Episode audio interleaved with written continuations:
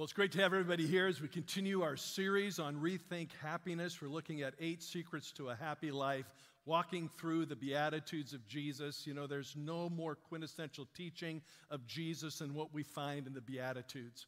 In the Sermon on the Mount, the greatest sermon ever preached, we find the core of the message, the Beatitudes, kicking it off. And so, what Jesus says to us way back then is as powerful and pertinent to us here today. And I know that you're diving into this as much as I am. You know, we've been talking uh, about uh, each week, uh, you know, what makes us happy? You know, what is happiness all about? And uh, I was just thinking about the fact, you know, Kathy Matthews, who attends our tradition service, asked me to do a two hour sermon this morning through the book of Leviticus. But I'm not going to do that. That's another thing for you to be happy about. And Deacon Aljingras asked me to do a three hour sermon this morning on the genealogies of the Bible, and I'm not going to do that either. So you have two more things to be happy about. So you came in here maybe happy, maybe sad. Those are two more things to be really, really happy about. I thought it was interesting to read this week that happiness is maximized in our life at 57 degrees Fahrenheit. How many knew that? 57 degrees. Oh man, and here you thought it was 95 degrees. Uh, healthier people are 20% happier than average. That makes sense. People who exercise regularly are happier. That makes sense to me. People who get enough sleep are happier. That one also makes sense. Uh, I read a little uh, further and it said sleep deprived students remember 81% of negative words and only 31% of positive words. we need to get more sleep, folks, is what that tells me. I love this quote by Victor Hugo. He says, The greatest happiness of life is the conviction that we are loved love for ourselves, or rather loved in spite of ourselves. You know, that's a powerful, a powerful quote. And as Christians, we understand that better than anybody because Jesus Christ loves us uh, even when we don't deserve it. Jesus said, true happiness, internal joy, is anchored in an eternal God. And as we walk through these eight secrets to a happy life, we find the secret to happiness that Jesus is trying to communicate. Not only to his hearers back then, it was radical, radical news back then, but it's just as radical and just as important today. Number one, accurately assess yourself. Blessed are the poor in spirit. Realize who you are and who you're not. Admit your mistakes. Blessed are those who mourn. Beatitude number three, respect others. Blessed are the meek. Blessed are the humble. Beatitude number four, do the right thing. Blessed are those who hunger and thirst for righteousness. Number five, forgive freely. Blessed are those who are merciful, who walk in other people's shoes, if you will. Question your own motives. Number six, blessed are the pure in heart. There's no guile or manipulation. And today, promote peace. Blessed are the peacemakers. Peacemaking is noble, noble work. It's something that we have called to, it's something that Jesus exemplified, and it's something that is so, so important. And peacemaking takes many different forms. You know, uh, all of us have experienced conflict at one time or another. How many have experienced conflict with somebody else? Let me see your hands. The rest of you are liars. I mean, conflict. I've got two hands up and all 10 toes. Uh, conflict is natural, conflict is normal, conflict is a part of life. Unless you're a hermit living up in the mountains and you're never, ever, ever, ever, ever around people or anything, uh, you're going to experience conflict. It happens in nations, countries, states, counties, cities, schools, families, internally, and individual people. I feel like uh, my life is about 95% conflict. I got my own issues that I'm kind of working on, and uh, you know, family-related uh, circumstances. And conflict isn't always bad. It's just you're working through issues. And then as a pastor, you've got several hundred people and you kind of are involved in their conflict. And then you're leading an organization like a church, and there's conflict, and there's financial conflict, and there's people conflict, and then there's a staff, and there's missions organizations, and denominational concern. It just seems like uh, there's a lot of conflict. And so you have to decide early in life how you're going to deal with conflict. Because conflict is basically automatic. The only thing that uh, you can really count on is, is that there's going to be some kind of conflict. So we've got to decide in advance how are we going to deal with conflict. And to me, the Beatitudes are so vitally important because they must inform us and guide us. I'm going to either rise above conflict or I'm going to be buried by it. Here's what the Mayo Clinic says Letting go of grudges and bitterness can make way for improved health and peace of mind. Forgiveness, which is beatitude number five, can lead to healthier relationships, improved mental health, less anxiety, uh, less stress and hostility, lower blood pressure, fewer symptoms of depression, a stronger immune system, improved heart health, improved self esteem. Derwin Gray goes on to write in his book on the Beatitudes despite the benefits of being a peacemaker, which entails forgiveness, patience, grace, and humility, essentially all the Beatitudes, we often choose not to engage in reconciliation and forgiveness because it's just too hard. It's just too hard. But I would say this while peacemaking is hard, Jesus Christ calls us to it. There's nothing simple about the gospel, there's nothing simple about living the Jesus life. We need to sacrifice self and we need to live for God and for other people. So let's take a look at peace and peacemaking here today in these few moments that we have. I want you, first of all, to look at three types of peace, and then we're going to look at three truths about peace. Now, the three types of peace, as you see on the screen, is first of all, peace with God. That's what Jesus Christ came to earth to provide for us. We can make peace with God through faith in Jesus Christ. We are estranged from God. We're at enmity with God. Our sin has separated us from God. There is no hope to be reconciled to God except Jesus came and he became the bridge between sinful man and a holy God. And through Christ, we can find peace with God. Can I hear a big amen to that? But there's also the peace of God, and that's what we need almost every day. That's when we're going through the storms of life. We need the peace of God. When we're going through crises in life, when we're going through losses in life, when we're grieving, when we're deeply challenged, we need the peace of God that passes all understanding. That is the peace that will guard our hearts and minds in Christ Jesus. And then we also need to make peace with other people. Peace with other people. And that's really the important work of peacemaking. There are also three truths that I want us to look at. And I've listed them here with a, a, variety of scriptures. Now, all of these are in your notes, so we're not going to spend all the time we would normally uh, spend because they're all there in the notes. But I want you to notice the first uh, truth about peace is that we need peace. Life can be painful. How many would agree with that? Uncertainty can be unsettling. How many would agree with that? Challenges can be overwhelming. Anybody agree with that? Here's what Jesus said He says, I've told you these things so that in me you may have peace. In this world, you're going to have trouble. But take heart, I have overcome the world. Isaiah 26, 3. You will keep in perfect peace those whose minds are stayed on you. Peace I leave with you, Jesus said. My peace I give you.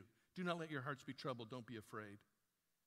Paul said in Romans 15, 13, May the God of hope fill you with all joy and peace as you trust in him.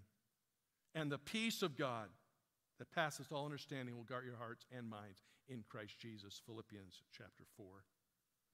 We need peace, and every one of us know that, and that's the easy thing to understand. But we're also called to peace. God wants to promote peace. He wants to promote peace through us. He wants us to be peacemakers. And I want you just to think about the condition of your relationships, the status of your relationships.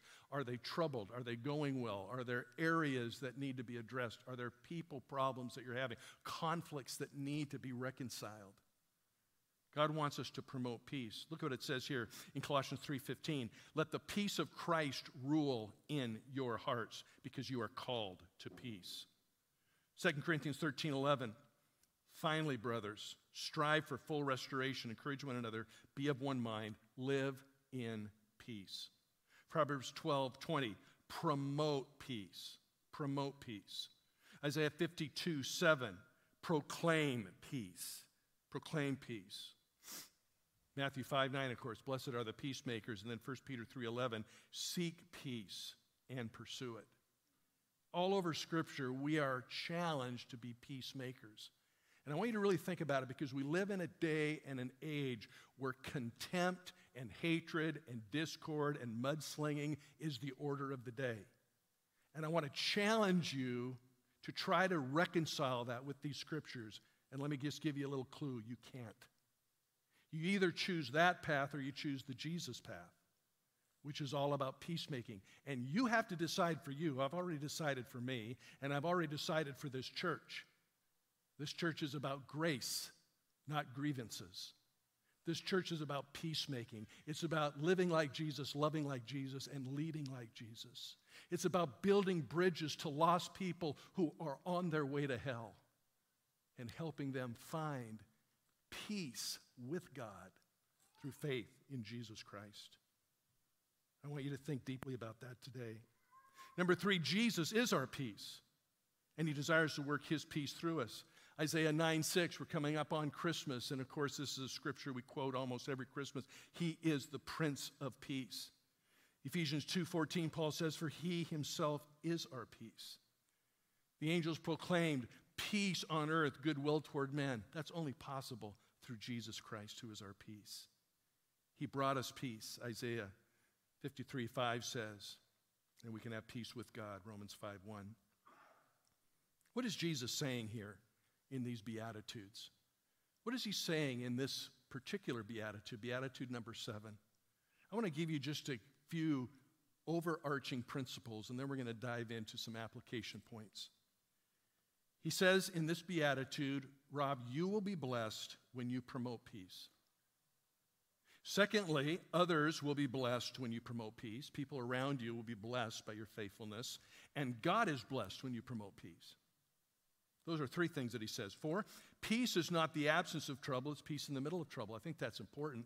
You know, God doesn't say, I'm going to give you peace so you'll never ever have trouble. No, I'm going to give you peace in the middle of trouble. There's going to be a hurricane, but you can find peace in the eye of the hurricane. You may be going through a storm, but you can rest in the palm of his hand.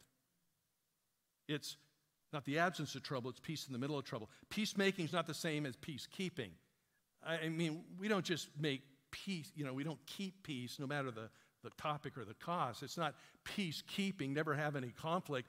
It's there's going to be conflict, there's going to be problems, there's going to be things that need to be reconciled. And so do the noble work, the Christ like work of making peace, build people, build relationships, and build relational bridges of peace with people. It's going to be hard, hard work. It's not peace at all costs, it's peacemaking regardless of the cost. Making peace will require engagement, dealing with issues, resolving conflict. And peacemaking is about right relationships with God and man. So when we talk about peacemaking, obviously this is a message about how we deal with people, how we deal with conflict, and how we be like Jesus Christ in the midst of those kinds of things. I like what William Barclay says in his commentary. He says, The man who divides men is doing the devil's work, the man who unites men is doing God's work. Jesus says, Blessed are those who build people, build relationships, and build relational bridges to people. Jesus says, That's what my kingdom is all about. My kingdom is about peacemaking. My kingdom is about these eight beatitudes. This is what my kingdom is about. What is your kingdom about? That's what Jesus is asking us today. Blessed are the peacemakers. You build people, you don't break people down. You build bridges to people, you don't blow up bridges between people. Now, this is a hard season. I've talked with many of you and uh, many others besides who have talked about families who have been fractured, relationships ruined, friendships destroyed. I'm just all sorts of people believe what they believe, and they oppose those who don't believe as they believe, and there's just no mixture, there's no understanding, there's definitely no peacemaking. It's a really, really challenging season. And I think this beatitude, as well as all the others, but maybe mostly this one, especially since we're talking about it here today, is one that we really, really need to think through thoroughly. You know, it's, uh, when I talk to people, it's as if they say, you know, the Bible was written and Jesus shared his teaching, and all of it is, the, is what we need to follow, except when you come to 2020, 2021, and maybe thereafter. That's where you throw all of the Bible out the window and go with contempt. That will be much more effective. Go with competition. Go with hatred. How about discord? How about anger? You know, when you get to 2020, Jesus says, that's when you forget about the Beatitudes. You throw it all out the window and you just go gunning for people. You say, Rob, I can't help myself. When I get on social media, I just get so mad at people, I throw hatred and discord and contempt at them. I've got a piece of advice for you stay off social media. You say, Rob, I just can't help myself. When I get around this person or that person, I just turn negative and sour. Build some boundaries that put you in a better position to succeed. There's nowhere in the Bible where Jesus says, hey, throw out my good teaching and my kingdom way of living and go with what you want to go with. And yet, we see it everywhere. And we have to constantly evaluate ourselves, determined to emulate Christ if we're going to elevate the level of our living. And that's a message for me. That's a message for you. That's a message for all of us. God, help us as Christians point people to Jesus. Help us as a church not drive people away, but draw people to Jesus. The mission of God, the purpose of the church, is to bring people to a better understanding of faith in Jesus Christ. Now, in the few minutes that we have, I want to get really practical I when I talk about the path to peacemaking. I want to talk about how do we become peacemakers. Because I know this, if I know anything, there are people within the sound of my voice that say, Rob, I really want to honor Christ.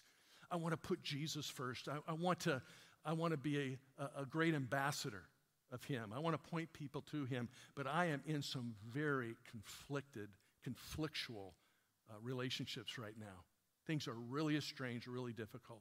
It may be with my spouse, it may be with uh, my parents, with my children, with uh, people outside my immediate family, extended family, maybe, maybe circle of friends, work associates, school friends, whatever the case may be. So, what is the path to peacemaking? What does Scripture say about how I become a peacemaker? Well, I like to start with the first principle, and that is this. If I am going to be a peacemaker, I must be ruled by Christ. I must be dominated. I must be monopolized by Jesus Christ. It's not just fair weather Christianity, it's not just hearsay Christianity. I am determined to be completely dominated by Jesus Christ, my Lord and Savior. Let the peace of Christ rule in your hearts. Since as members of one body, you were called to peace and be thankful. And be thankful. As you look at this next slide, you've seen this before. But I've made the case throughout this series that the Beatitudes are sequential. And I want you just to notice for a moment that if I am going to be an effective peacemaker, I need to have the reservoir of the first six flourishing in my soul.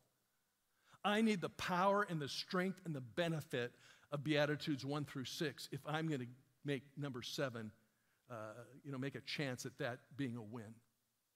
Beatitude number one Blessed are the poor in spirit. I need to know that I desperately need Jesus Christ as my Lord and Savior. I am lost without him. Blessed are those who mourn.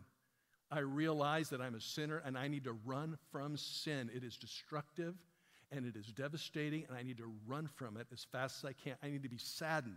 I need to be sickened by sin. Relational sin, contempt, hatred, discord, I need to run from that like I can run from nothing else. I need to run from sin. Blessed are the meek. I need to be humble. I need to have pride and arrogance and narcissism, you know, flushed out of my life completely. Uh, I need to be more like Jesus Christ. Philippians chapter 2 talks about how he humbled himself. I need to have the same attitude as that of Jesus Christ. We live in a day and age where people say, no, it's my rights, it's this, it's that, it's the other thing. And, and, we, and we fight for me, myself, and I. Jesus says, be meek, be humble. Serve God first, others second, self third. I need a hunger and I need a thirst after righteousness. To do the right thing, the godly thing, the kingdom of God thing, the heavenly thing.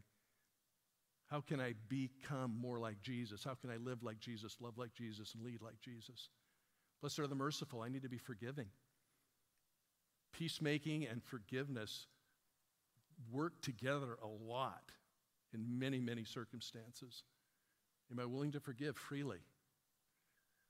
Or am I going to not forgive? And when I don't forgive, I throw that person and myself in a dungeon, like we talked about a few weeks ago. Pure heart. Is my heart pure? Is it manipulative? Is it angry? Is it jealous? Is it resentful? What's going on in my heart? You see, if I build my life on those first six, I've got a fighting chance to be a good peacemaker. But if I'm ignoring the first six and just kind of going off on my own strength and ability, good luck. It's just not going to happen. I need the strength of God, the help of God, the wisdom of God, the heart of God, the knowledge of God to help me. That's why I think these are sequential. They help me be the people God wants me to be. What is at the core of conflict? Have you, have you thought about that recently? James tells us in chapter 4, verse 1. He said, What causes fights and quarrels among you? Don't they come from the desires that battle within you? You desire, but you don't have, so you kill. You covet, but you cannot get what you want, so you quarrel and fight. You do not have what you want. Uh, you do not have because you do not ask God. And when you do ask, you ask with the wrong motives. Basically, at the core of conflict, most often is selfishness wrong motives, you know, battling, you know, desires that battle within you. Therefore, anyone who chooses to be a friend of the world becomes an enemy of God. But he gives us more grace. That is what the scripture says. God opposes the proud, but shows favor to the humble. Therefore, submit yourself to God. Resist the devil, he will flee from you. Humble yourselves before the Lord, and he will lift you up. So I want to ask you again what defines your life?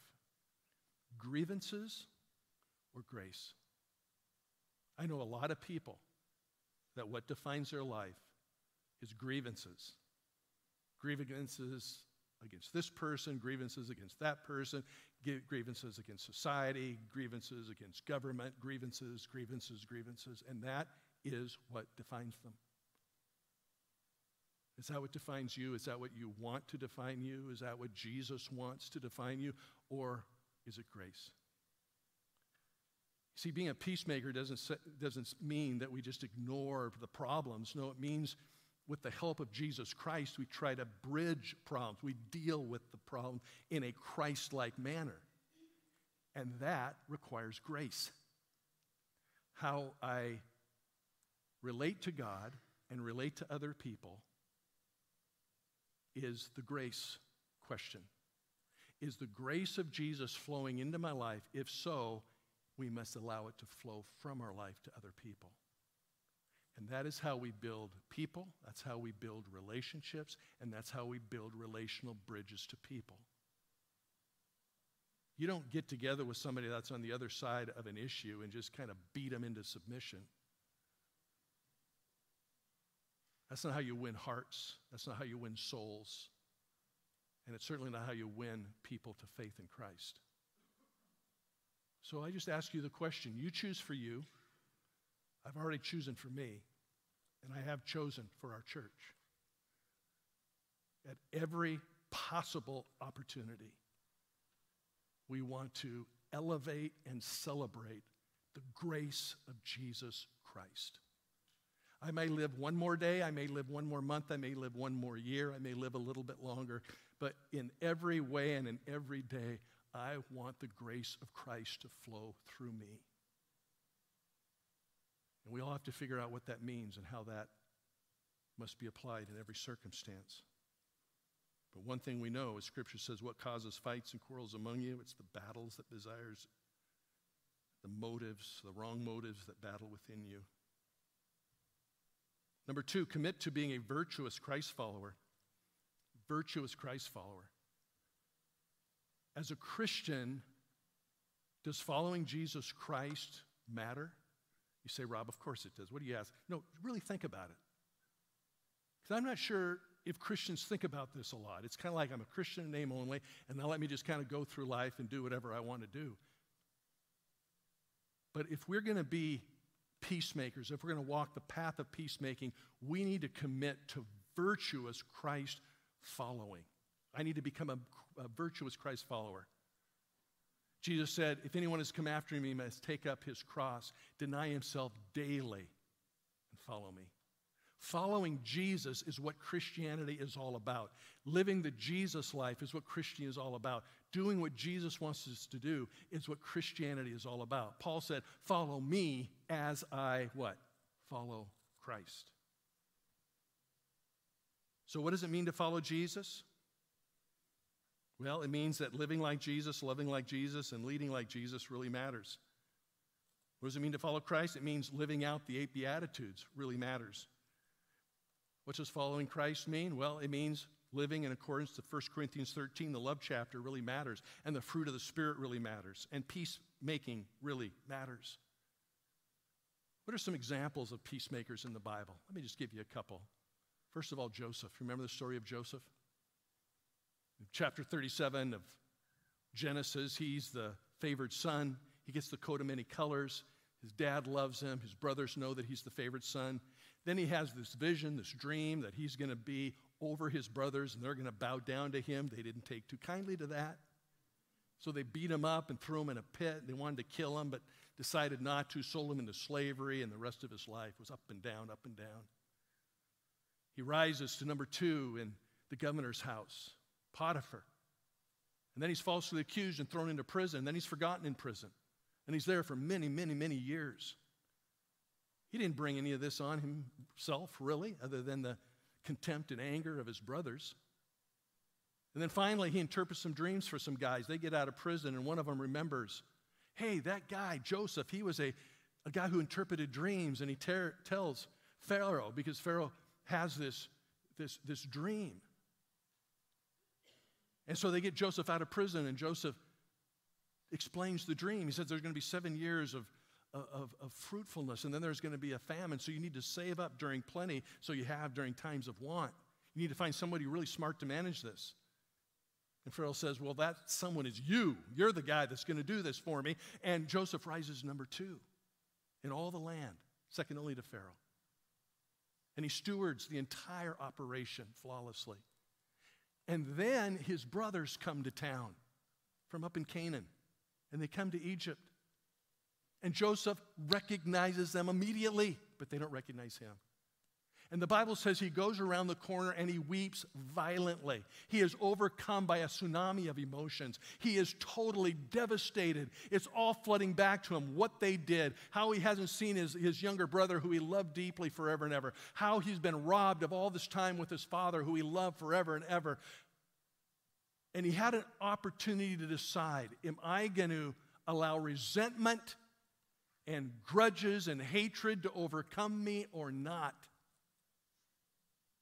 He reveals himself to his brothers, and they're fearful, of course.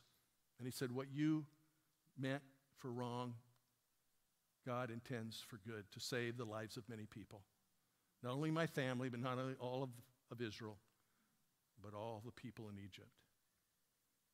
And he builds a bridge of peace where he had every right to call them to account. Of course, the greatest example is Jesus no greater example. He came to build a, a bridge, a peace making bridge between a sinful man and a holy God. Jesus on the cross, he says, Father, forgive them, for they don't know what they're doing. May they find peace with God through my sacrifice. Jesus Christ came to allow us all to find peace. And it's Paul who started as an anti Christian and then became an all in Christian. And it's Paul who said, Follow me as I follow Christ. Joseph, Jesus, Paul. Great examples, all three. You see, what we do and say flows out of who we are. It goes back to last week's Beatitude Blessed are the pure in heart. What we do and say flows out of who we are. Just think about that for a moment. What we say and do flows out of who we are.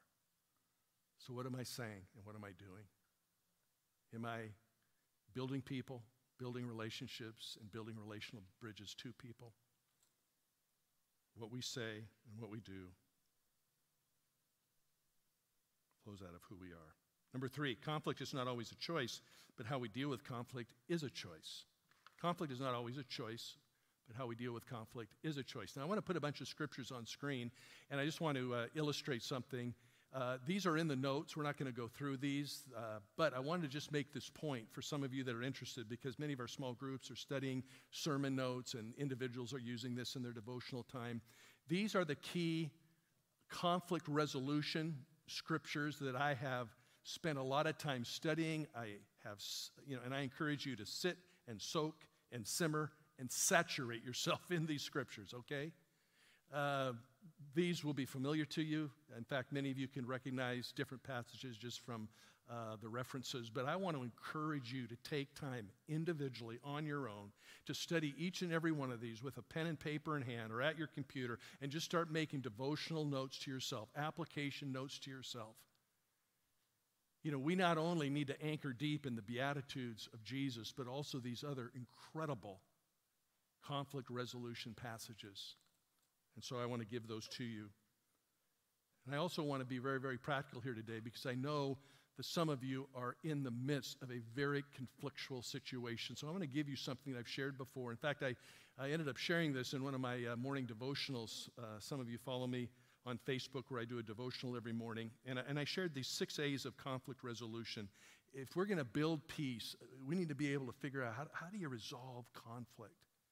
And just real simply, let me give you these six A's.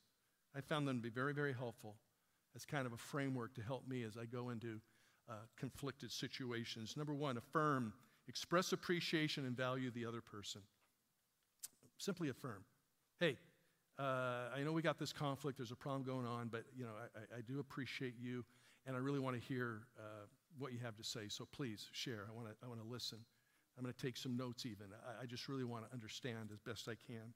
And then number two, acknowledge, recognize, and consider their viewpoints, and uh, well, I, I kind of jumped the gun there. Affirm, acknowledge. I already shared on both those. Number three, assert. Respect the other person's position and then clearly and calmly state your own. Clearly and calmly state your own. You've already listened, you've affirmed them, you've already uh, listened to their concern uh, very intently, very carefully, wanting to learn, and then you've gained the right to share your own view. And in many situations, people are open to receive that. And then agree. Find common ground to celebrate it. This is the one that's missed so often. I've been in so many uh, uh, counseling sessions with uh, husbands and wives and other people, and, and the thing that everybody focuses on is the thing that they're really upset about, and that's understandable, of course. But there's so many things that they agree on, that they, that they uh, have a commonality about, that just kind of goes out the window, and I think that's important to just stop and take a, a, look at that. And then accept. Agree on what you can, find mutual understanding for lingering differences, and if you must, disagree. Uh, disagree without being disagreeable. You may leave that, you know, uh, appointment, that conversation, and say, you know, we are on different sides of this matter. And that's going to happen. And certainly during this season, that's going to happen a lot. You know, you believe that way, I believe this way. Um, you know, we just disagree. And then end with appreciation, kind of like you uh, started with uh, affirmation, end with appreciation. You know, affirm again, encourage, support, honor. Hey, I really want you to know, even though we disagree on this matter, you know, I respect you, I love you, I honor you, I appreciate you. Uh, take extra time to work on that bridge building component. And then I, I might even add a, a seventh one that kind of came to me here this week. You may need to ask for forgiveness. There may be something that you have done where you need to humble yourself. You need to become meek and mild like Jesus uh, teaches us and just say, listen, uh, this is one thing. If I had to do it over again, I wouldn't have done it that way. I wouldn't have said that. I wouldn't have uh, brought these other people in. I wouldn't gossiped about this or whatever the case may be. Uh, I, I want you to know that I'm very, very sorry. Would you forgive me? Six A's of conflict resolution, maybe even one more. Number four, pray for God to mature you and make you a peacemaker like him. You say, Rob, this is just so simple. You know, this is a step that so often is overlooked. And we pray about all sorts of things, but when it comes to these Beatitudes, I'm not sure how many people pray them. Lord, help me become a peacemaker. Help me build bridges. Help me build people. Help me build relationships. And help me build relational bridges to other people. Pray that you will honor Christ in your relationships, especially the tough ones. Pray that you will rise above the fray and stand on Christ and glorify Him by what you say and how you behave. Pray that you put into practice what you profess. You behave up to what you believe. You act in accordance to what you assert. St. Francis of Assisi is well known for many, many things. He was an Italian Catholic friar, a deacon, a mystic, a preacher. Pope Gregory IX canonized Francis on 16 July 1228. St. Francis loved the Eucharist. He uh, is credited with arranging the first live nativity scene in 1223. Interesting. In 1224, he received the stigmata, wounds of Christ during Passion Week. First to do that, so it's stated. But out of all of those things, the thing that I always think about when I think of St. Francis of Assisi is that when we were in Italy a few years ago, I desperately wanted to go there just because of him, but we didn't make it, so I regret that. But maybe one day, who knows? But besides that, the other thing I really, really think about is a prayer that he penned that I read periodically just to kind of uh, filter my life through it. And I want to encourage you to consider making this a prayer you pray on a regular basis. Lord, make me an instrument of your peace. Where there is hatred, let me sow love. Where there is injury, pardon. Where there is discord, union. Where there is doubt, faith. Where there is despair, hope. Where there is darkness, light. And where there is sadness, joy. O divine Master, grant that I may not so much seek to be consoled as to console, to be understood as to understand, to be loved as to love. For it is in giving that we receive, it is in pardoning that we are pardoned, and it is in dying that we are born to eternal life. Amen. Fellow Christians, dear friends, we have a choice to make. What will define us? Grievances or grace? Contempt or compassion? Peacemaking or not? Finally, number five do all you can and trust God with the rest. Look at this scripture. Look at the three phrases. If it is possible, as far as it depends on you, live at peace with everyone. If it is possible, that means it may not always be possible. As far as it depends on you, that means it doesn't always depend on you. Live at peace with everybody. There are going to be times where your peacemaking efforts are rebuffed, rebuked, denied. It's not going to work every time. I think it's important to kind of complete the circle with this fifth and final point. It's not going to work every time. Other people won't be interested. They don't want to talk about it. They don't want to deal with it. Uh, they don't like you. They don't like me. They don't want to build a bridge. They would rather be angry or they are too hurt or whatever the reasons might be. It's not always going to work. But that can never be an excuse for us doing the noble work of peacemaking. If it is possible, as far as it depends on you, as far as it depends on you, that's a key phrase to me. Rob, as far as it depends on you, you got to do everything you possibly can. Live at peace with everyone. I like what the rest of this chapter says. It goes on a little bit further. And it just goes on and says, you know, basically, furthermore, don't take revenge, my dear friends. Leave room for God's wrath. Vengeance is mine, saith the Lord. Remember what we talked about during the forgiveness sermon?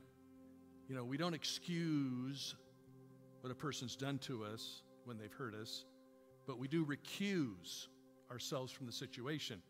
We don't live the rest of our life with a vendetta or vengeance or revenge on our mind or grudge and resentment on our mind. No, we forgive and, and we let go and let God and we leave it to the Lord and we move on. I'm not going to spend the rest of my life back there with that situation. I'm going to move on. On the contrary, it says, verse 20, if your enemy is hungry, feed him, and if he's thirsty, give him something to drink. In doing this, you will heap burning coals on his head.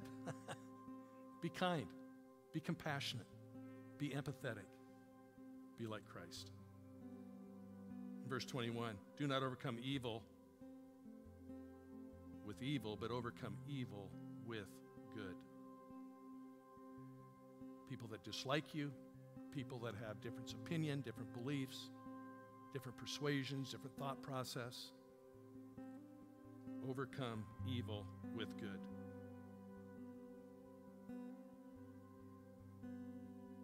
So, how are things in your relationships?